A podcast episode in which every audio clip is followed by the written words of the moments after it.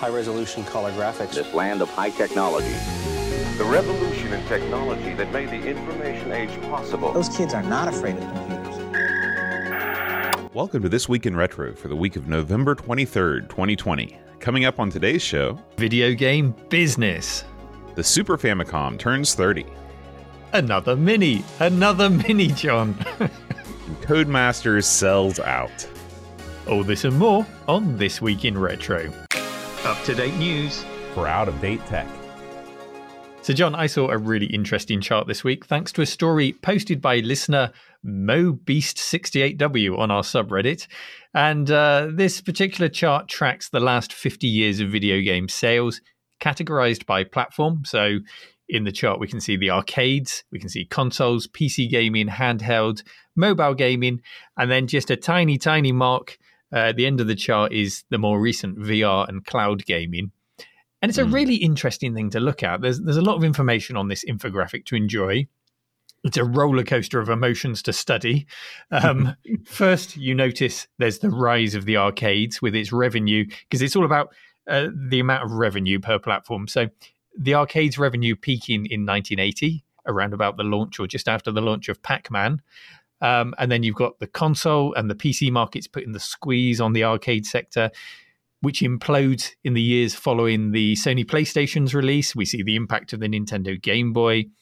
And then, most interesting of all, is the rise of gaming on mobile phones, which it shouldn't really come as a surprise, but it was just the scale of it looking at this chart. It, it- you know, the segment of the market is, is just astonishing in its growth. Let me give you the numbers for here and now in 2020 for all of the platforms. So, um, console gaming is worth $33 billion in revenue uh, for the year. PC gaming actually exceeds console gaming, which was a bit of a surprise for me 40 billion. So PC gamers outgunning the console gamers.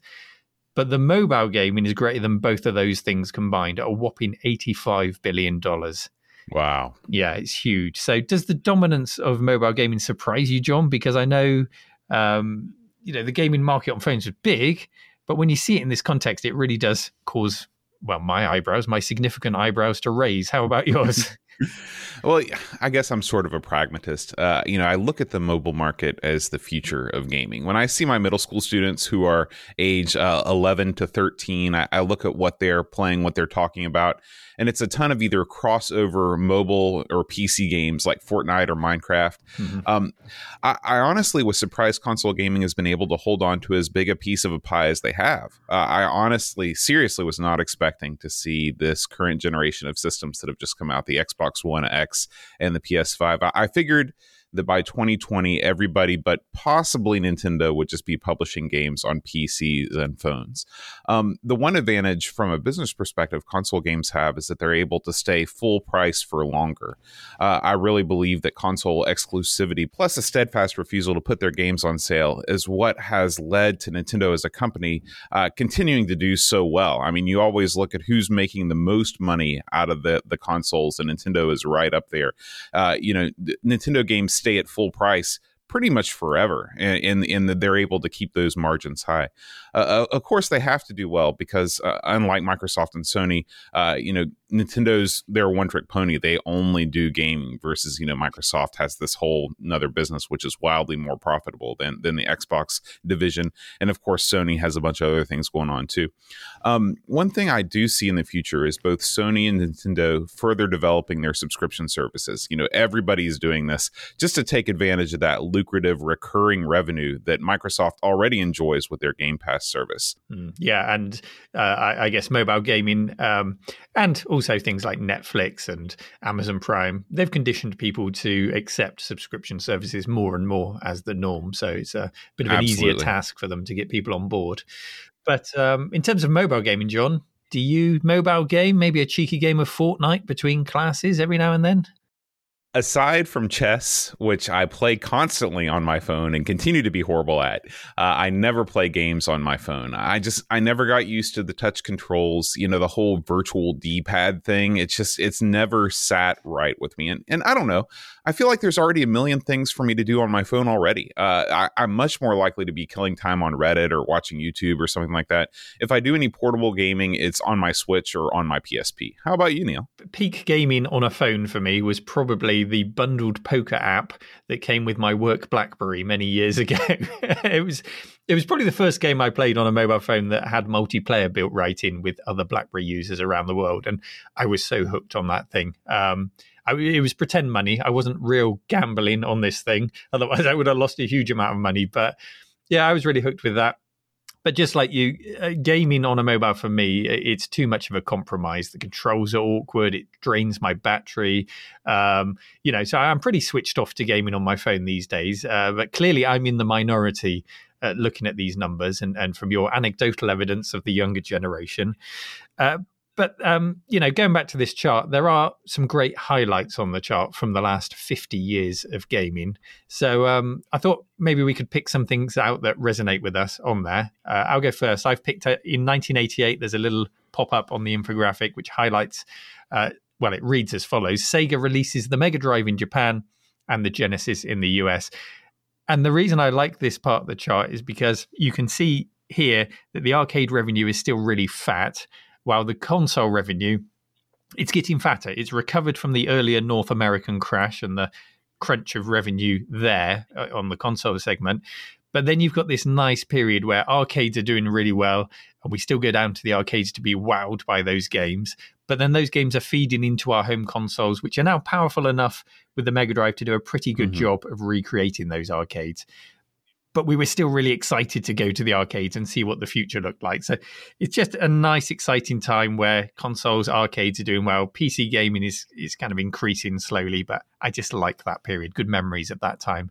What about you? Is there a highlight in the chart that you wanted to pick out? I'm just constantly amazed at how big a business gaming is. You know, I, I, really feel like gaming is ignored by the, the mainstream press, the mainstream media. It still continues to be ignored in favor of other forms of entertainment. But the gaming industry as a whole is huge. You know, um, Uh, just you know coming up later on the show we're going to talk about the acquisition of codemasters by take two for a pretty substantial sum but it was dwarfed. It was absolutely dwarfed neil by the 2.5 billion dollars billion with a b microsoft paid for mojang which is to say minecraft a game that if you look at it it looks like a tech demo that a sophomore comp sci major might have put together for a class project.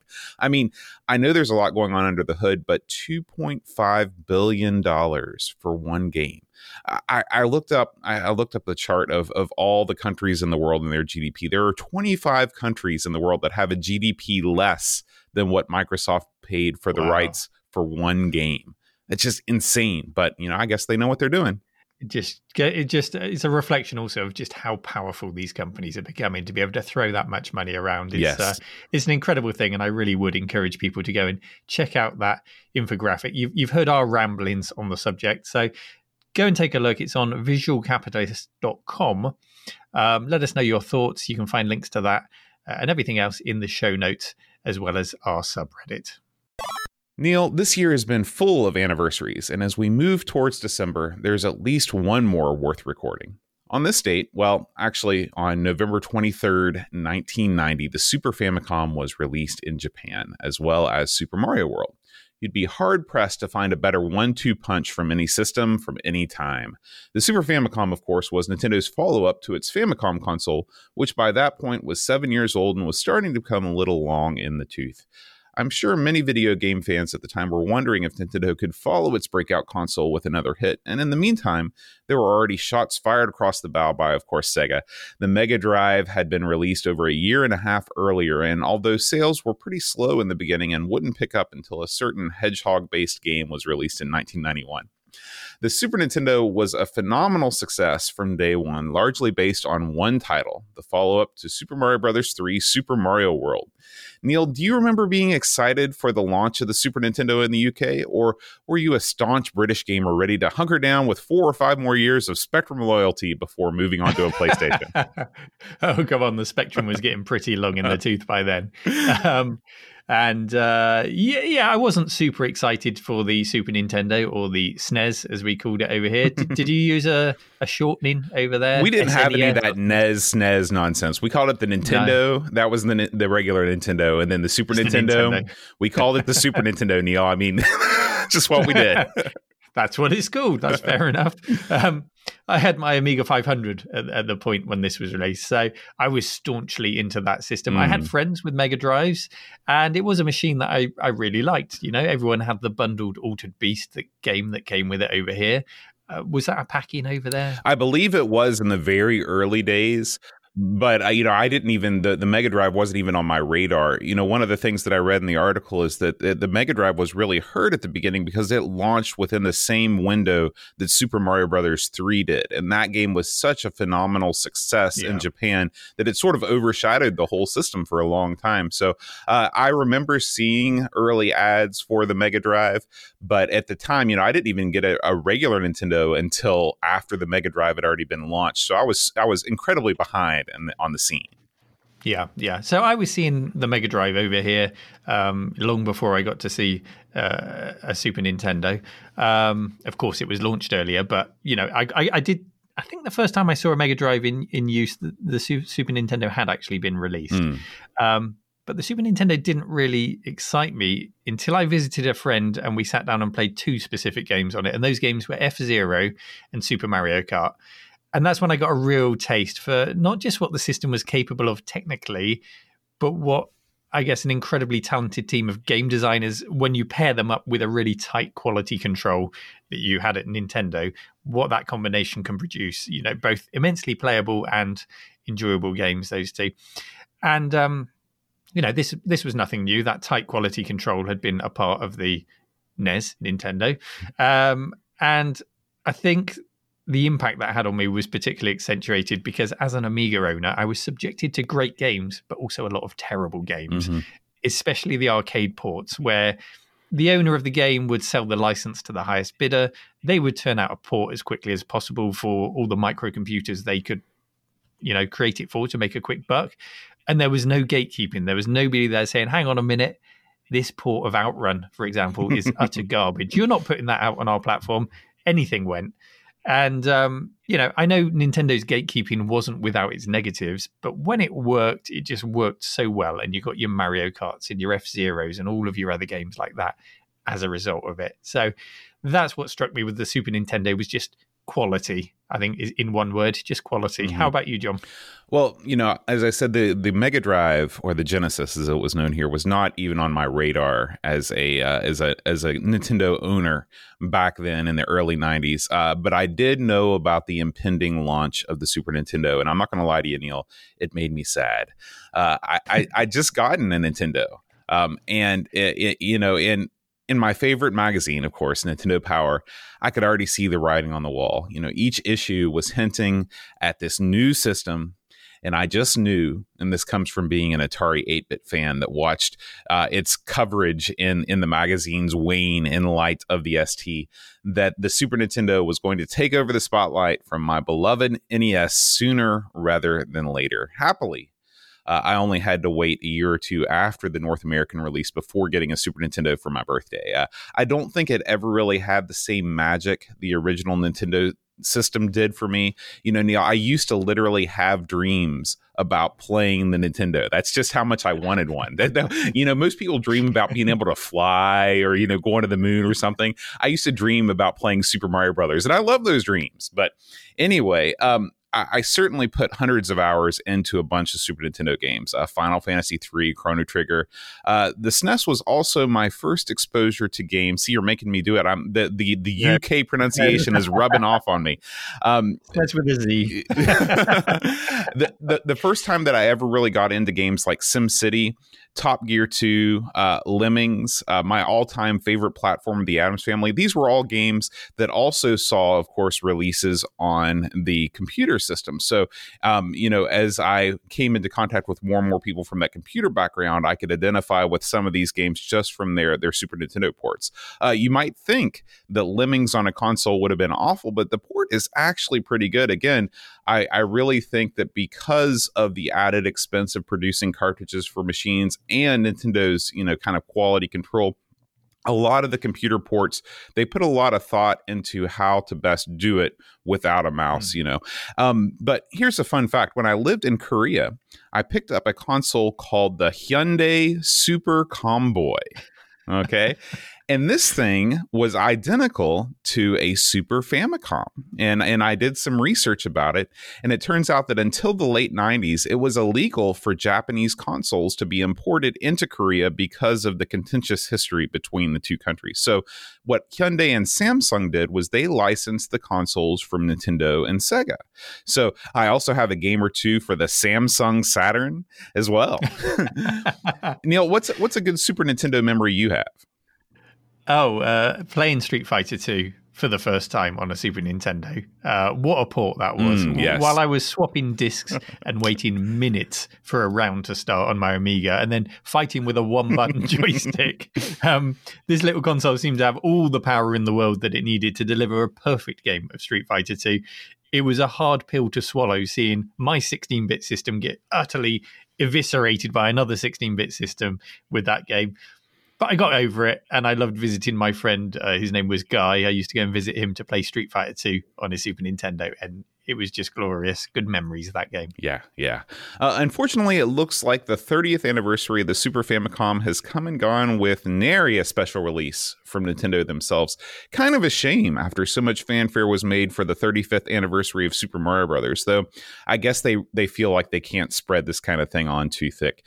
Uh, still, though, a good time to reflect on one of the greatest consoles of all time. So, John, are you ready for another mini announcement? No, but I guess I'm going to hear about it. Tell me about it, Neil. well, the uh, latest mini release comes from Capcom and it's coming to Japan this Christmas. It's a mini arcade that looks like a compact six button arcade stick with an eight inch screen attached to it, and it's presented in the very very Capcom blue and Capcom yellow. Mm. There are 10 games on it, consisting of Mega Man games, different versions of Street Fighter 2 and Super Puzzle Fighter, and the price hasn't been confirmed yet, but it's suggested that it's going to be around 200 US dollars, and it's coming on the 1st of December. So Capcom, you'll recall, last year released this huge arcade stick. Do you remember it? it I remember it. A bit like, like a jelly mold, um, very garish, and that had 16 games on it.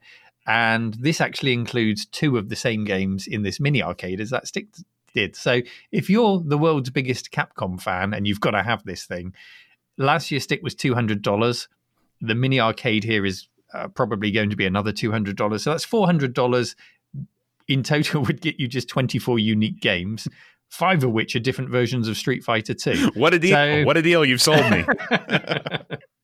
I don't know, John. I, I, think the pattern of cashing in on selling the same thing over and over again is pre- pretty clear. But, you know, if that is okay for the film industry to do it, I guess it's okay for video games. But, you know, we have a choice uh, as to whether or not we buy these things. It, it just triggers the cynic in me a little bit sometimes. But before we go all the way down that rabbit hole, what do you think of this Capcom mini arcade, John? Have you had a look at it? It, it? it is a strange mix of games. You know, Capcom has a decades long history in the arcades. They've got tons and tons and tons of arcade games. Why would you want to play Mega Man with arcade controls? That just seems like a horrible proposition to me. This this may be the moment, Neil. This may be when the mini console has finally officially for me jumped the shark. Uh, oh, there it is. It's done. it's done. It's done. If Capcom hadn't released that somewhat ridiculous looking stick last year, the one with the ginormous Capcom logo splayed across it, and, and if they'd taken those games and added them in here, and then taken the Mega Man games off of here, then okay, sure. I mean, every console or every company should have the right to make a mini arcade cab with their best games. But as it stands, this may be where I exit. This may be where I just I, I, I pull out. Yeah, yeah. Well, you know, let's try and find some positives in it. Um, there is one thing that I really like about this, and it's it's the screen mm-hmm. of all things. So, as a whole, I think the unit looks like cheap plastic garbage, and it probably is cheap plastic garbage. But the, the screen makes me smile because it's an eight inch flat display. Obviously, it's a modern display. But what they've done is they've put a rounded front on it and a bezel around it, to, and then a bulbous back to make it look like a CRT, Mhm. a tiny CRT. And I really like that. If somebody sold me this little CRT in, in a mini standalone unit, I'd snap that up. That's and- a business idea right there. Pi. Yeah, that's a business that. idea right there. That's you know, Yeah. think about uh, if you could somehow create many CRTs based on this, uh, ba- based on this blueprint that were color coded for whatever system you'd want to use it with. You know, whether it was like a you know a bread bin brown for the C64, or maybe you know uh, something that looks similar to the the monitor that it originally sold with the CPC. You sell that along with a with a custom case for a Pi. That's a business idea right there. Capcom, that's what you Yeah. need to be working on. Absolutely. And, you know, this being Capcom, as you mentioned, they've got a huge, prestigious library of games to pick from. I'm, su- I'm just kind of surprised they haven't fine tuned this and, and maybe released their ultimate Street Fighter collection in an arcade stick. You know, just just focus in on the Street Fighter brand or some other brand. Um, I think that might do better for them than than just a peppering of sixteen different but kind of similar titles. Yeah, I mean, I can recognize a company wanting to cast a wide net. You know, you want to appeal to as many players as possible, but the Street Fighter brand is just so strong. Another thing I was thinking about was it's possible that with the arcade one up Street Fighter cab, they were a little bit afraid of some cross contamination because they've Mm. already licensed that out. But at the end of the day, I'm with you. Make it the ultimate Street Fighter 2 cab. Put every single variation on there, including that weird rainbow variation or whatever. Boom, sell it. You know, people would buy that because people love Street Fighter and having all of the different versions on one machine, that, that's an attractive proposition. Yeah, on a nice mini machine that just cycles through all the attract screens when you're not playing. Right, that would be right. fine. That would be fine. Would you like to place any bets, John, on whether or not we see another mini release before the end of 2020? I think we're done before 2021. The holiday season window, as you know, it, it- today it's Thanksgiving here in the United States. Tomorrow is Black Friday. The holiday season window has already opened. It's rapidly closing. I think that with the coming of the new year, we are going to see an avalanche of these, but uh, they're going to be in 2021. Yeah, yeah. Well, I'm just waiting for them to get quirkier and quirkier with these things. I'm waiting for the driving games to come Mm. next. I think we'll see mini cabs with steering wheels on, uh, and then maybe we will have the light gun minis. I don't know. Maybe then the fruit machine minis. I'm excited, John. I can't wait for all the minis to come. are, are you really, Neil? No. but anyway, let's not dismiss this because Capcom is still a brand that deserves respect. I think they did something fun with the display, so at least take a look at the pictures, follow the link in the show notes. But ultimately, John, I think the mini fatigue has set in, uh, or it has to set in soon, surely. Neil, I just had my weekly Amiga perusal over on eBay. I like to check out the scene. I like to see what things are selling for. Things are getting a little out of control. Can you guess how much a stock A600 just sold for here in the United States? They're in the US. Okay. I, I don't know how common the A600 is. I'm, I'm guessing it's rarer, a lot rarer in the US than it is over here. So let, let's go with $200. 400 freaking dollars, Neil. oh, wow. Can you believe it? I mean, the A600 was the computer that nobody asked for and nobody wanted. And so you can only imagine how much 1200s are going for here. I mean, at Yeah. least double. They frequently go for over a grand, which is insane. So when you get one of these things, it's more important than ever to protect your investment by replacing those capacitors before they leak all over your board. Now, Neil, I know you've just undertaken a similar procedure. Where did you get your new caps from? Yes, I have undertaken that. I had a really good experience of recapping my A600 these last couple of weeks with polymer caps from retrobench.com, and I'm so happy with them. And also the little guide that came with them to make it super easy to know where to install everything. So as a result, I've bought more of the same from Retrobench. I've bought caps for my Atari Jaguar. I've got more coming for my Amiga 1200, which uh, I'm really worried is leaking, and I should probably be brave enough to look under the lid and check before it's too late. But um, yeah, Scott at retrobench.com, he does a sterling job with his capacitor kits, and I promise you won't be disappointed with his service. He is the man for your caps. Sounds awesome. Thank you to RetroBench for sponsoring this week's episode. Codemasters, the studio founded by UK gaming luminaries Richard and David Darling way back in 1986, is soon to be no more. Although probably most famous worldwide for their racing games like Colin McRae Rally and the F1 series, UK retro gamers will always remember them best for publishing a line of budget games for the ZX Spectrum like BMX Simulator, uh, the Dizzy series, of course, and the immortal classic Jonah Lomu Rugby. Uh, American classic gamers, on the other hand, know Codemasters for representing the dark underbelly of the Nintendo scene. Uh, they released tons of games under the Camerica label, which uh, bypassed Nintendo's lockout chip. Speaking of uh, the quality control, they they they passed that way way by, and were sold mostly through shady magazine ads and second tier retailers.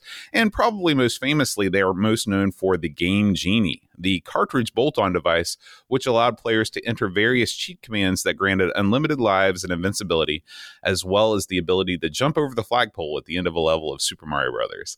Uh, the Game Genie was part of my favorite Christmas ever, which I believe was 1991. And that year I received Final Fantasy, a Game Genie, and a Game Boy. It was the greatest Christmas of all time, Neil. I cleaned up. Uh, what were some of your favorite Codemasters titles? Well, yeah, you mentioned the ZX Spectrum, and Codemasters also had all of the other 8 bit micros covered for game releases. So before they were making Colin McRae and TOCA touring cars, um, which was a real favorite of mine, uh, they were known for their budget game releases here in the UK. So you know that's that's what they did. Games at one pound ninety nine, two pound ninety nine, mm-hmm. hanging on the peg in every shop that they could get them in. Chemists, stationery shops, video stores. You could always find Codemasters games at pocket money prices and um, there really are those different, distinct period of of Codemasters' life as a budget publisher, and then in the '90s when they became that AAA studio. What a turnaround! Yeah, huge turnaround. Yeah, yeah. So of that budget period, I really liked the Dizzy games, and I loved a game called BMX Simulator, which was also written by the same Oliver twins who made Dizzy. They worked really closely with Codemasters. There was another called ATV Simulator, All Terrain Vehicle Simulator, mm-hmm. which I find a lot of fun. Yeah, that one is um, that one I'll always remember because on the back of the game, on the back of the cassette, there's a huge sticker on there that says it's famous in the states. Oh, really? yeah, yeah. I guess the ATV thing was a little bit unknown in Britain. People were a little bit unsure about what ATVs were, but heck, it was the 80s, and if it was big in the states, it was it was probably good anything that's cool in the states is cool to, to us. Yeah, absolutely. Yeah, and um, you know they used to do a couple of things to really try and push the sales, like exactly as you've just described. Uh, for example, they'd put the word simulator or advanced on titles. So we had games like Advanced Pinball Simulator or Super Tank Simulator, which you know that that always made me smile. Uh, and so much so it ended up being mocked by the magazine Your Sinclair, who released a game on the cover of their magazine called Advanced Lawnmower Simulator. so uh, you know, but the naming conventions it, it must have worked for sales because they kept on doing it and they kept on selling well. And the other thing they did, as you described, is they put big quotes on the backs of the boxes. So you look at the screenshots on the back of the box because that's how you made your decision back then. Should I buy this or shouldn't I? What do, what do the pictures look like? And in big letters, there were quotes like "absolutely brilliant" or "incredible arcade action," and these were just their own quotes. they didn't come from a magazine review or anything. You know, it's just like me saying, "John, what do you think of our podcast?" It blew my mind. there you go. There you go. And now I'm going to put that in big letters on the thumbnail for the podcast. But, you know, it worked. It worked for them. They were very shrewd in a very new market mm-hmm. and they mm-hmm. figured it all out. So uh, they got where they are today through enjoyable games and shrewd business practice. And here we are now with Codemasters being sold. So um, just fill us in. What's going on with this then, John? Well, according to the BBC, uh, Take Two Interactive, who, which is a huge American video game publisher, I mean, they are almost like a clearinghouse of developers. They have so many people working under them, has offered a deal that would buy out Codemasters to the tune of 739 million pounds. Uh, wow. It's uncertain what the buyout would entail in terms of what studio would remain open, which ones would close, but Codemasters is currently located, of course, in Southam, Warwickshire. I'm sure I'm saying that exactly correctly. How would you actually say that? Warwickshire. Warwickshire. Yeah. You have Warwickshire Castle there. It's a beautiful place. Mm, is Codemasters um, actually located inside the castle? Uh, no, oh, unfortunately, unfortunately, no. That's owned by uh, Merlin Entertainments now. Ooh. Yes, uh, but fact for you. you, know, you know, even if the development studios remained open in England, it's likely that a lot of the overhead office jobs will shift to New York, well, where uh, Take Two has its headquarters. So, Neil, we went through this a few years ago with Take Two's acquisition of Rockstar. Does it make you sad that if the sale goes through, there will be no UK-owned major development studios left? Is is England making a mistake by yet again? selling her family silver? Oh, is England making mistakes? Wow, um, it's what we do best, John. we we make something brilliant, and then uh, realizing how brilliant it is uh, only after selling it. That mm. seems to be what we do. Mm. So you know, I remember going to America about five years ago, uh, and when I was there, I saw being advertised. Not only had you bought the Queen Mary, a historic cruise ship built, built over here in mm-hmm. the 1930s. Sure, yeah you'd filled it with possessions of Princess Diana and had an exhibition of them all right there in California. and it, it, just made me smile that this was something incredibly British that was of great value and historic value and historic interest. Which actually I know I'd love to have visited in the UK and many would, but mm. we won't have the opportunity because we either don't have the foresight to keep hold of these things or perhaps we're just too quick to cash in on an opportunity to sell it. I don't know. So it seems to happen a lot. Uh, but I can see Codemasters being another Queen Mary. You know, mm-hmm. I, I, think it will feel odd if it ends up being based in the US for us old gamers who remember its roots and its heritage. But let's be, you know, let's be fair to the next generation generation of gamers. That that means nothing to them. Uh, you know, they'll they'll hold Codemasters to account on the quality of their latest releases, and maybe that's how it should be. You know, we can't get too misty eyed about these things. I don't know. Maybe I need to stop thinking about old cruise liners and just get a speedboat, John. Yeah, I don't know. It's it's, it's a tough one for sure. Uh, from a business perspective, that valuation would be a hard one for shareholders to turn down. I mean, remember we're talking about publicly traded companies here, and uh, you've got to do what will make you the most profit, and and that's the one thing that. Take Two and American firms in general you know, um, uh, American companies know how to make money. Neil, I don't know if you've noticed that, but there, there's there's there's some big corporations around here.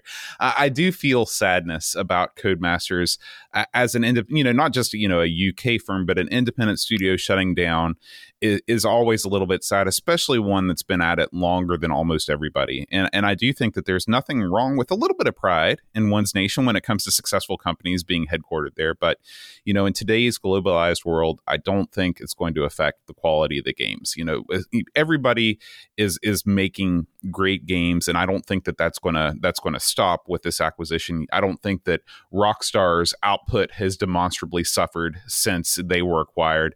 Um, I, I do wonder about you know are they going to start putting more things like loot boxes or you know subscription required games in it just to, just to kind of juice the, the, the profitability of these games but we don't know if Codemasters would have stayed independent if they wouldn't have introduced those same things either so uh, I'm sure we're going to see annualized versions of the Codies' most successful franchises remain right on target for a long time to come. So, thank you for listening to This Week in Retro. Join our show subreddit and contribute your favourite stories from the world of retro. Help us spread the word about the show by leaving us a review on your podcast app of choice, sharing our Facebook page, or just telling a retro loving friend. See you next week for more up to date news for out of date tech.